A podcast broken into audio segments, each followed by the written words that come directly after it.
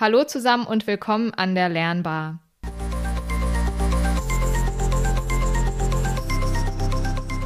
Heute möchte ich mich mit meinen beiden Kollegen Frank Hüsken und Christoph Schulz über ein Digital-Event unterhalten. Ähm, das hat vor drei Wochen stattgefunden, das hat Kiel durchgeführt und zwar geht es da um die Kiel Bildungstage. Hallo ihr zwei erstmal. Hallo. Hallo. Ja, und mein Name ist Franziska Bouillon. Wie gerade schon gesagt, äh, Kiel hat sich bereits im letzten Jahr dazu entschieden, eine eigene virtuelle Messe auf die Beine zu stellen. Und die Messe hat dann vom 23. bis 25. März stattgefunden. Ja, und neben Fachgesprächen gab es auch viele verschiedene Vorträge zu ganz unterschiedlichen Themen. Drei Workshops haben wir angeboten und es gab auch mehrere Produktvorstellungen.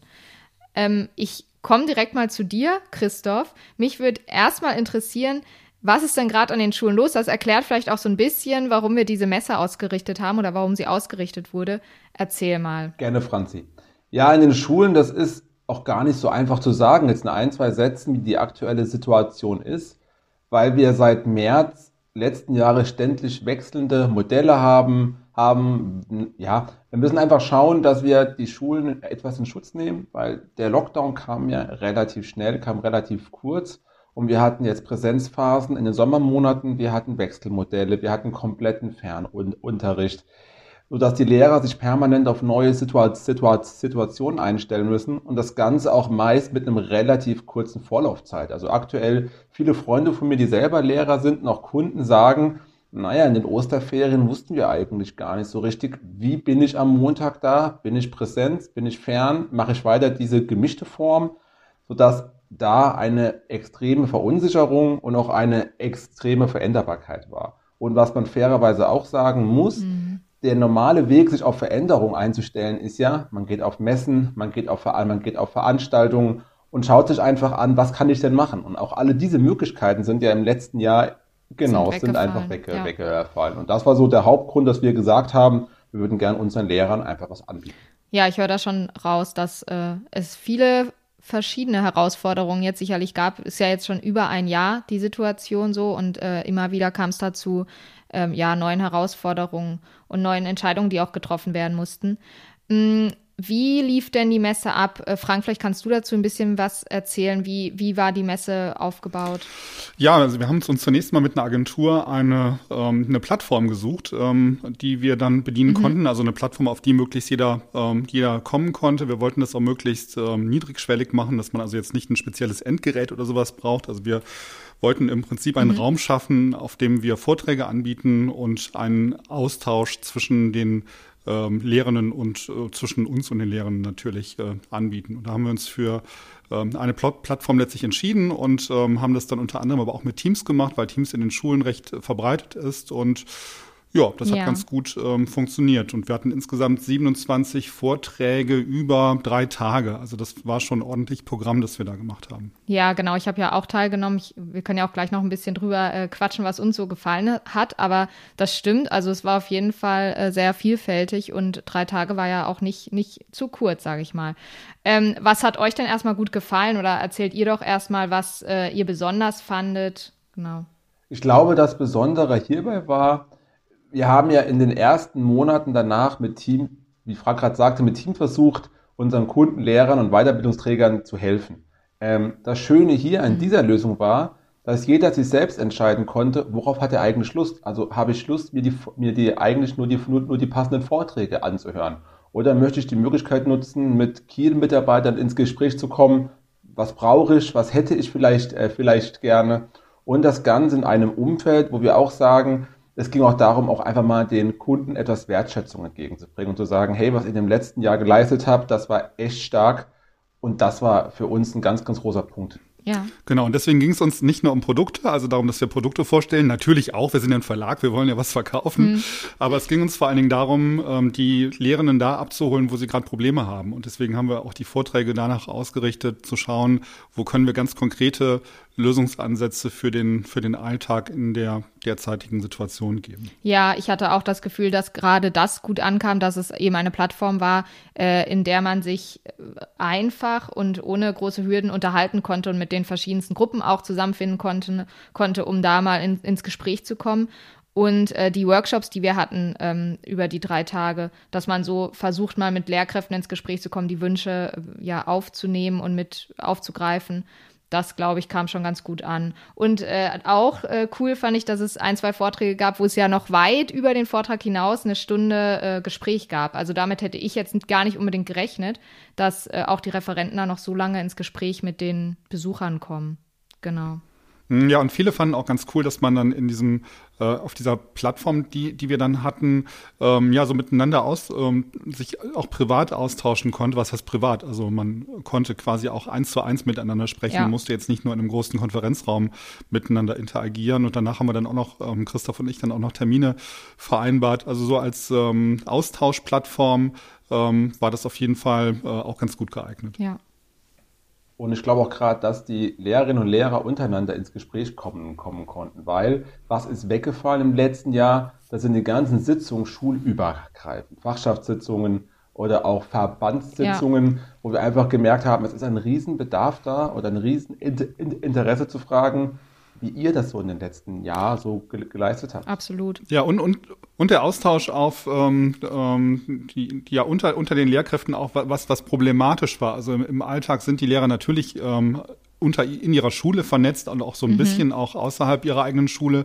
Aber hier haben wir gemerkt, dass es doch einen ähm, spannenden Austausch der Lehrkräfte auch gab untereinander schulübergreifend, weil, weil jeder doch ähnliche Probleme hat und äh, der ein oder andere vielleicht auch Lösungsansätze hat und einfach mal seinen Werkzeugkasten aufmacht und sagt, wir lösen das auf dem und dem Weg. Und da sind, glaube ich, auch ein paar spannende ähm, Themen dann zu den Schulen transportiert worden. Absolut. Und auch, dass es so viele verschiedene ähm, Besuchergruppen gab, sage ich mal, also aus dem Ausbildungsbereich, aber auch aus dem Weiterbildungsbereich. Äh, wir hatten ja auch einen Vortrag, äh, da ging es mehr um Erwachsenenbildung, fand ich auch ganz spannend. Äh, auch da konnten sich die unterschiedlichsten Gruppen austauschen, wie das in ihrem Bereich äh, gelöst wird. Vielleicht kommen wir direkt mal zu diesem zweiten äh, Blog, den ich mir überlegt hatte, zu den äh, Vorträgen oder auch Workshops, die wir hatten, welche Erkenntnisse äh, daraus gewonnen werden konnten, um vielleicht einen kurzen Abriss zu geben oder so eine Mini-Zusammenfassung ähm, zu drei verschiedenen Vorträgen. Ich fange mal äh, an bei dir, Christoph, und zwar hattest du ja ein Gespräch mit Nico Henschel zum Thema Virtual, Virtual Reality für den Unterricht. ja. Ähm, was hat es damit denn überhaupt auf sich? Ja, das war eine ganz spannende Frage. Ich muss dazu vielleicht kurz sagen, dass Nico Henschel seit Jahren gut befreundet sind und nochmal jahrelang als Lehrer zusammengearbeitet haben. Virtual Reality, wissen wir selber, glaube ich, ist für Schulen noch ein Thema, was noch in den Anfangsschuhen steckt und was logischerweise auch aufgrund der Kostenstruktur aktuell noch nicht so ganz in die Breite gehen, gehen kann. Nico selber hatte das, das große Glück, zu einer, zu einer äh, Fortbildung eingeladen zu werden von einer Stiftung, die sich dann mhm. herausgestellt hat, die auch diese Brillen den Schulen zur Verfügung stellt. Und das Spannende ist, man denkt erstmal, ja klar, das ist eine technische Spielerei. Ich glaube, die meisten von uns kennen das berühmte äh, äh, Beispiel, wo ich auf einer Planke auf dem Hochhaus stehe und mich trotz Wissen, dass ich eigentlich in meinem Zimmer stehe, nicht den Mut habe, diese Blanke zu verlassen. Aber ich sage jetzt ja. mal so ein, zwei Felder, das ist Sprachen. Ich kann mich in Gesprächssituationen bringen, wo ich Fremdsprachen sprechen muss. Ich habe die Möglichkeit, zum Beispiel den Aufbau eines Motors kennen, kennen, kennenzulernen. Oder ich kann mich in eine Prüfungssituation setzen, genau. wo ich einfach Empfindungen oder auch in der Sekunde Erfahrung sammeln kann, die ohne diese 3D-Brille nicht möglich wäre. Also würdest du schon sagen, dass der Nutzen da ganz klar überlegt. Ich meine, äh, überwiegt. Ich meine, klar, die, die Kosten sind nicht ohne, aber äh, ich konnte mir jetzt vorher gar nicht so richtig vorstellen, okay, wo, wo, wo könnte ich das denn überhaupt einsetzen? Ich habe das mehr so aus dem Gaming-Bereich äh, kennengelernt, aber doch, da wurde ja einiges vorgestellt, wo das möglich wäre, ne?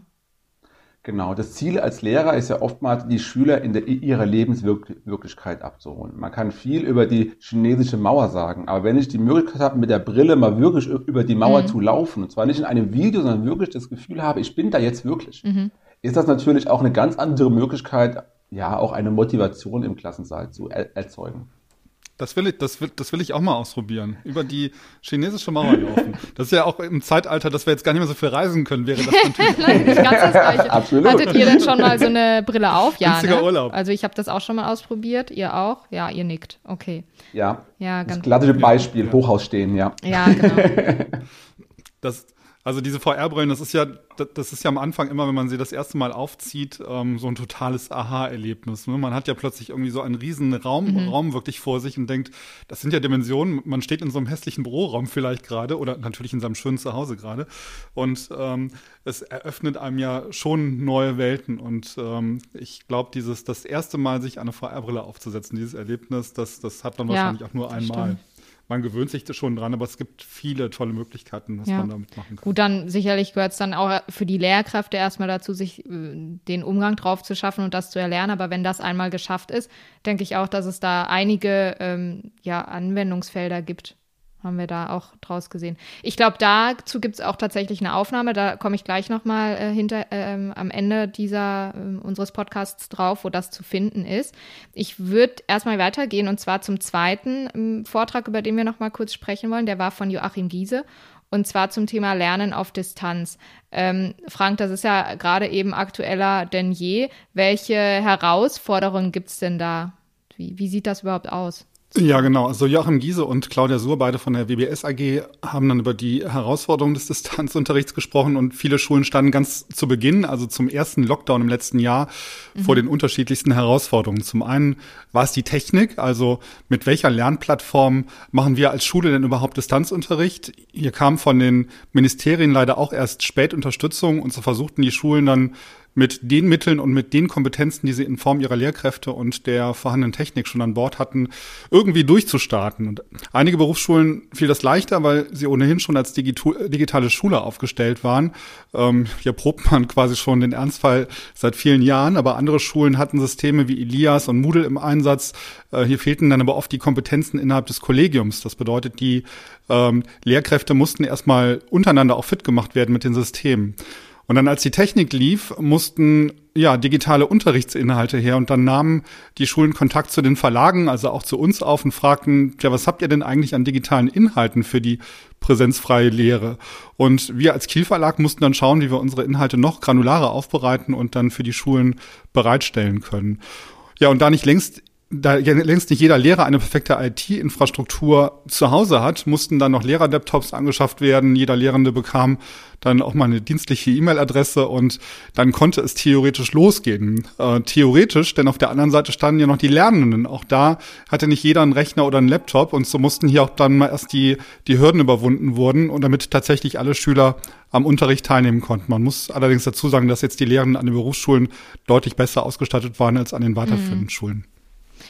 Ja, wir hatten äh, dazu ja auch äh, in der, ja, im letzten Monat, meine ich, eine Aufnahme in der Lernbar zum Thema, also ähnliches Thema eigentlich, Lernen auf Distanz, äh, wo ja ein schönes Beispiel war von einer Schule, die da total top ausgestattet ist, wo wir äh, drei da ja genau. auch saßen und dachten, boah, okay, das ist, glaube ich, ja nicht der Standard. Ähm, und das kam in dem Vortrag ja auch nochmal ganz gut raus, mm, dass es eben auf jeden Fall noch Verbesserungsbedarf gibt, aber man jetzt natürlich auch gezwungen ist, aufzuholen äh, durch die Pandemie. Mm, ja, wie, wie, vielleicht kannst du noch was dazu sagen, wie, wie können denn jetzt aber Lehrende unterstützen und auch begleiten, wenn da jetzt immer so ein Bildschirm dazwischen geschaltet ist, beziehungsweise was kann jetzt auch vielleicht ein, ein Verlag äh, tun oder was tun wir, um da äh, ja zu unterstützen? Also wir äh, bereiten ganz konkret unsere Inhalte jetzt ein Stück weit anders vor und auch digitaler und können die auch digital bereitstellen. Das war jetzt mhm. vor der Pandemie zwar auch schon in Ansätzen so, aber äh, noch nicht ganz so perfekt. Wir sind auch lange noch nicht perfekt, aber wir sind auf dem Weg dorthin, weil wir merken, dass der, dass die Schulen eben inzwischen andere Inhalte benötigen. Ja. Ähm, hinzu kommt noch, dass jeder Verlag natürlich eine andere Lernplattform hat. Das ist auch so ein bisschen ähm, tricky für die Schulen, weil man sich theoretisch als Lehrer dann bei jedem Verlag ähm, anmelden muss, um die Inhalte runterzuladen. Das ist dann eigentlich eine globale Geschichte, wo sich die, ähm, die Berufsschulbuchverlage mal zusammensetzen müssten. Ja. Ähm, aber wir versuchen unseren Kunden das möglichst niedrigschwellig ähm, dann, dann bereitzustellen. Ja, und ich, ich glaube so, die, die Mischung macht's ja. Ne? Christoph hat am Anfang gesagt, wir haben ja so eine Mischung aus ähm, Distanzlernen und äh, Vor-Ort-Lernen. Ich glaube, und das ist ja vermutlich die Frage, auf die du hinaus möchtest, dass es auch so eine Mischung bleiben wird, dass, ähm, ja. dass wir auch künftig in irgendeiner Form digital bleiben, aber dass wir merken, dass Präsenzlernen schon Vorteile hat. Und man muss natürlich irgendwie schauen, dass man auch alle Schülerinnen und Schüler mitnimmt und für die einen eignet sich ein Distanzunterricht mehr als für andere. Und wir dürfen natürlich niemanden auf der Strecke lassen. Und deswegen ist es, glaube ich, wichtig, dass beides da ist und dass ähm, auch ein, ein, ein, enger Austausch zwischen den ähm, Schülerinnen und Schülern und den Lehrkräften da ist. Ja, ich denke auch, dass man das ähm, nicht komplett ersetzen kann, dass äh, Präsenzunterricht eben immer noch was oder auch der Kontakt von Mensch zu Mensch was ganz Besonderes ist, was nicht äh, durch ja, egal wie gut äh, eine Umgebung ist, kann das niemals äh, ersetzt werden. Trotzdem äh, wird es sicherlich einige Sachen geben, die auch nach der Pandemie, das betrifft ja jetzt nicht nur das Bildungssystem, sondern auch andere Bereiche, die nach der Pandemie sich einfach ja, bewährt haben und äh, so bleiben werden. Ne? Und ich denke auch, dass wahrscheinlich die Mischform äh, bleiben wird oder viele Schulen dahin gehen werden. Ja, und die Pandemie wird uns ja auch noch eine ganze Weile begleiten, ne? bis alle durchgeimpft sind und was noch an Mutationen unterwegs ist. Das heißt, wir haben ja keine Sicherheit, dass wir sagen können, dass wir in zwölf Monaten durch sind. Und deswegen mhm. werden wir schon alleine deswegen die äh, Infrastruktur aus Sicherheitsgründen aufbauen müssen, damit wir in der Lage sind, dann auch auf Distanz weiter ähm, zu lernen. Ja, ja, absolut. Ähm, Christoph, zum dritten Vortrag nochmal äh, an dich die Frage. Und zwar ähm, ging es da um die Erstellung von Screencasts und Erklärvideos. Das war ein Beitrag von Verena Bettermann. Das war auch ein sehr, sehr gut besuchter Vortrag. Was hat Verena denn da auf die Beine gestellt? Worum ging es in ihrem Vortrag? In dem Vortrag ging es vor allem erstmal darum, warum es sich überhaupt lohnt, Videos selbst zu machen. Ich denke, wenn man an YouTube oder ähnliche Plattformen denkt, hat man natürlich erst einmal eine riesige Auswahl an bereits ja, fertigen Videos, die einem Pressen präsentieren mhm. werden können. Allerdings muss man sagen, was natürlich das Schöne ist, wenn man Schüler dahin motivieren kann, Videos selbst zu machen. Weil den größten Lernerfolg habe ich logischerweise, wenn ein Schüler sich mit einem Lerninhalt auseinandersetzen muss und den auch dann in einer relativ kurzen Zeit, wir sagen ja immer so ein Erklärvideo, sei es für die Motivation oder für die Lehrvermittlung, hat ja eine ideale Zeit von zwei bis drei Minuten und diese didaktische Reduktion ist natürlich die Königsdisziplin. Und das ist ganz spannend selbst zu machen. Zum einen, weil man dann die Inhalte den Schülern in einer Form präsentieren kann, die die Schüler ja im Grunde das, den gesamten Tag machen. Also Schule, Coole ist, man muss keinen Schüler sagen, wie ein Video geht. Das ja. machen die den gesamten Tag. Ja, so, stimmt. Reels und ähnliches. Ähm, aber das Ganze jetzt mal sinnvoll einzusetzen, das Ganze nicht als Spielzeug, sondern als Werkzeug einzu, einzusetzen, ist an diesem Punkt wirklich das Spannende. Und was das Schöne war, sie hat ganz unterschiedliche Beispiele gebracht. Das Einfachste ist logischerweise eine PowerPoint-Präsentation mit einer Audiostimme zu, zu untermalen bis hin zu, ich nehme Lego-Menschen, mache tausend Bilder und mache daraus ein, ein kurzes Video. Also die Möglichkeiten, die ich ja habe, oder ich kann verschiedene Misch, Mischformen machen, ich kann so Tricklegetechnik machen. Das sind alles Möglichkeiten, die sind auch mit relativ einfachen technischen Mitteln möglich. Und das Wichtigste ist einfach mal trauen und machen. So, das ist Man kann sich äh, auch langsam rantesten. Ne? Ich war bei dem Vortrag auch dabei und äh, sie hat ja da verschiedenste Dinge angesprochen und es kamen auch viele Nachfragen, wo ich auch dachte, Mensch, die, äh, die Besucher waren zum Teil auch echt schon gut drauf, hatten da ihren eigenen Hintergrund sich schon erarbeitet, waren technisch echt schon gut dabei.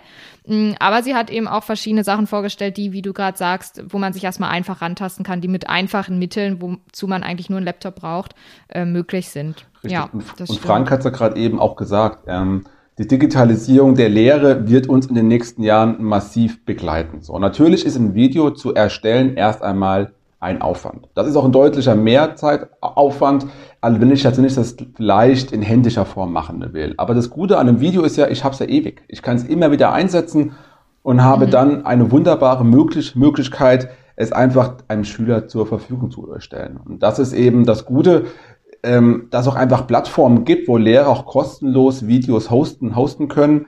Das heißt, auch da gibt es auch relativ wenig technische Hürden in der Umsetzung.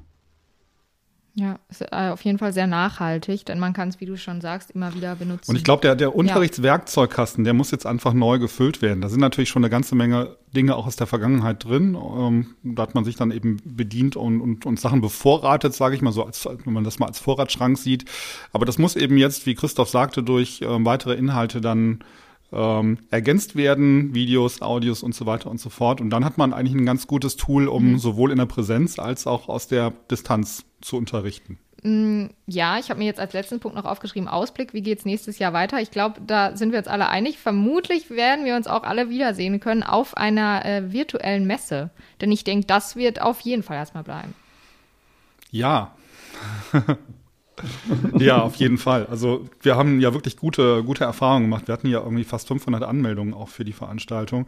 Und ähm, die, der Bedarf ist in jedem Fall da. Und für uns ist es natürlich eine total wertvolle Möglichkeit, zu unseren Kunden Kontakt äh, aufzubauen. Denn letztlich sind ja die Produkte, die wir entwerfen, Richtig. ist ja schön, wenn die uns gefallen, aber die müssen ja letztlich dann den, äh, den, den Lehrenden und den, den, Schü den Schülerinnen und Schülern letztlich gefallen. Und deswegen nutzen wir solche Austauschformate. Und natürlich wird es auch im nächsten Jahr wieder ähm, die Kiel Bildungstage geben. Genau, weil selbst wenn es Präsenzveranstaltungen wieder gibt, auf die wir alle hoffen, glaube ich, wird es auch langfristig keine andere Möglichkeit geben, einem Münchner mit einem Hamburger Lehrer in so einer spannenden Zeit zusammen zusammenzubringen, weil die Mitte könnte man jetzt sagen, wird irgendwo zwischen Hannover und Kassel sein, aber dennoch sind dann solche digitale Veranstaltungen einfach wichtig, dass ein Austausch einfach schön, flächendeckend und relativ schnell zur Verfügung gestellt wird. Ja, das denke ich hat die Veranstaltung jetzt auch ähm, zumindest gezeigt, dass für diesen, für diesen Austausch, also ich bin froh, dass wir das gemacht haben und dass äh, ich auch ein Teil davon sein konnte,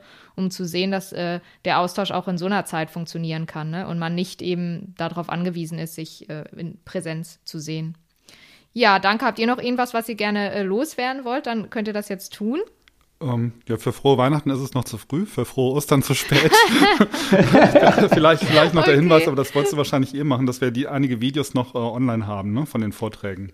Ja, genau, genau. Ja, sehr gut. Das hätte ich jetzt auch noch, darauf hätte ich auch noch verwiesen. Äh, auf www.bildungstage.kiel.de. Das verlinken wir aber auch nochmal in den Show Notes. Da sind noch einige Videos zu finden zu den ähm, Vorträgen, zu ausgewählten Vorträgen. Könnt ihr gern mal reinschauen. Ja, und ansonsten danke ich euch beiden für die Folge und für den äh, Rückblick. Äh, und auch danke an alle, die uns zugehört haben.